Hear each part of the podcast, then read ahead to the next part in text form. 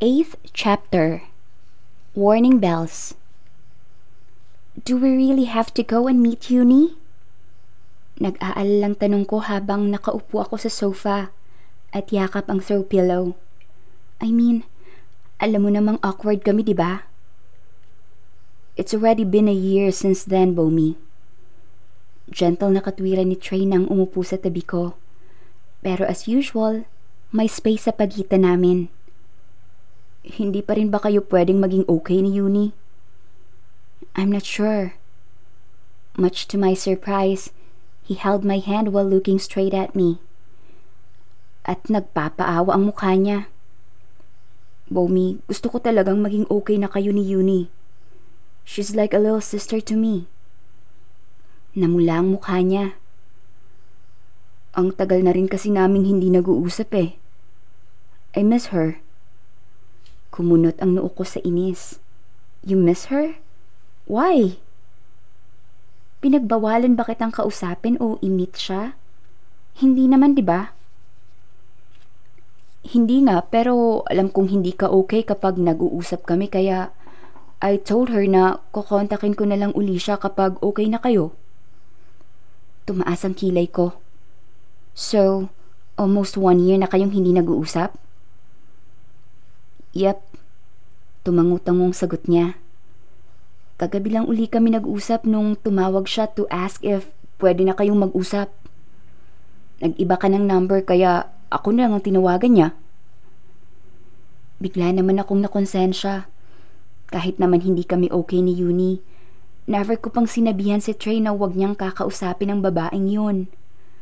Pero hindi ko alam na pinutol pala ng boyfriend ko ang connection niya sa babaeng nakikita niya bilang little sister. Nakakakilig, oo. Pero mas lamang pa rin ang guilt. In fact, I felt petty. Ang immature ko para hayaan si Trey na mawala ng best friend. Dahil lang sa conflict namin noon ni Uni. Oras na siguro para bumawi. Alright, nakangiting sabi ko na nagpangiti rin kay Trey. Let's meet Uni. Sana lang, hindi ko to i-regret.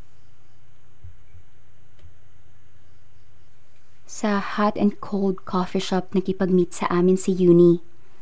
Okay yun kasi halfway yun ang mga location namin. Trey and I came from the north while Uni was from the south. Nasa city kami na masasabing in between lang. Napaaga kami kaya wala pa si Uni nang dumating kami. Pumwesto kami ni Trey sa bakanting table for four na katabi lang ng glass wall. Bomi, thank you. Seryoso at malambing na sabi ni Trey habang magkatabi kami. I mean it. No problem. Distracted na sagot ko. Nakatingin ako sa reflection ko sa salamin. Hindi ako kontento sa nakikita ko. Kailangan kong mag-retouch. Trey, I'll just go to the ladies room muna ha. Tumango siya. I'll get us coffee na lang din muna while waiting for uni. Pagkatapos kong pumayag sa idea niya ay nagpunta na ako sa ladies room. Pagdating doon ay inilabas ko agad ang mini makeup kit ko. Siyempre, nag-apply uli ako ng kaunting fresh powder at pink shade ng matte lipstick para kunwari ay hindi ako masyadong nag-effort. Masakit aminin pero sobrang ganda talaga ni Uni. Bagay rin sa angelic face niya ang feminine style niya ng pananamit. Medyo childish siya kung magsalita at kumilos. Pero hindi nakakainis kasi ang ganda talaga niya. And early this year, I even saw her in some TVC for a giant fast food chain and a known local face cleansing product. The last time I got curious about Uni's status as a part-time model, my self-esteem suffered a huge blow. Sa mga social media account kasi niya, height lang ang lamang ko sa kanya. At syempre, ang exclusive title bilang girlfriend ni Trey.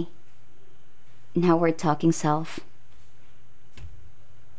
Nang makakuha ko ng confidence mula sa pag-cheer up sa sarili, tumayo ako ng diretso sa harap ng salamin. Para ayusin ang suot na gray cold shoulder dress kahit malamig na ngayong November. Nagsuot lang ako ng white sneakers imbes na high heels kasi mas gusto kong na-emphasize ang height difference namin ni Trey kapag magkasama kami. Anyway, sinuklay ko na lang ng mga daliri ang mahaba at straight kong ash blonde hair. Mula rin sa araw na yon, nag-decide na akong mag-contact lenses imbes na magsuot ng eyeglasses. But still, I always carried my eyeglasses with me in case of an emergency. Nang makontento na sa hitsura ko ay lumabas na ako ng ladies room at bumalik sa table namin ni Trey. Hulaan niyo kung ano ang ganap na sumalubong sa akin. Yes, you probably guessed it right, since the scene was super cliche. I've missed you, Trey. Nakangiting sabi ni Uni. She looks so cute in her cold shoulder top at pastel-colored long skirt with matching cute sandals. Pero hindi cute ang pagyakap niya sa baywang ng boyfriend ko.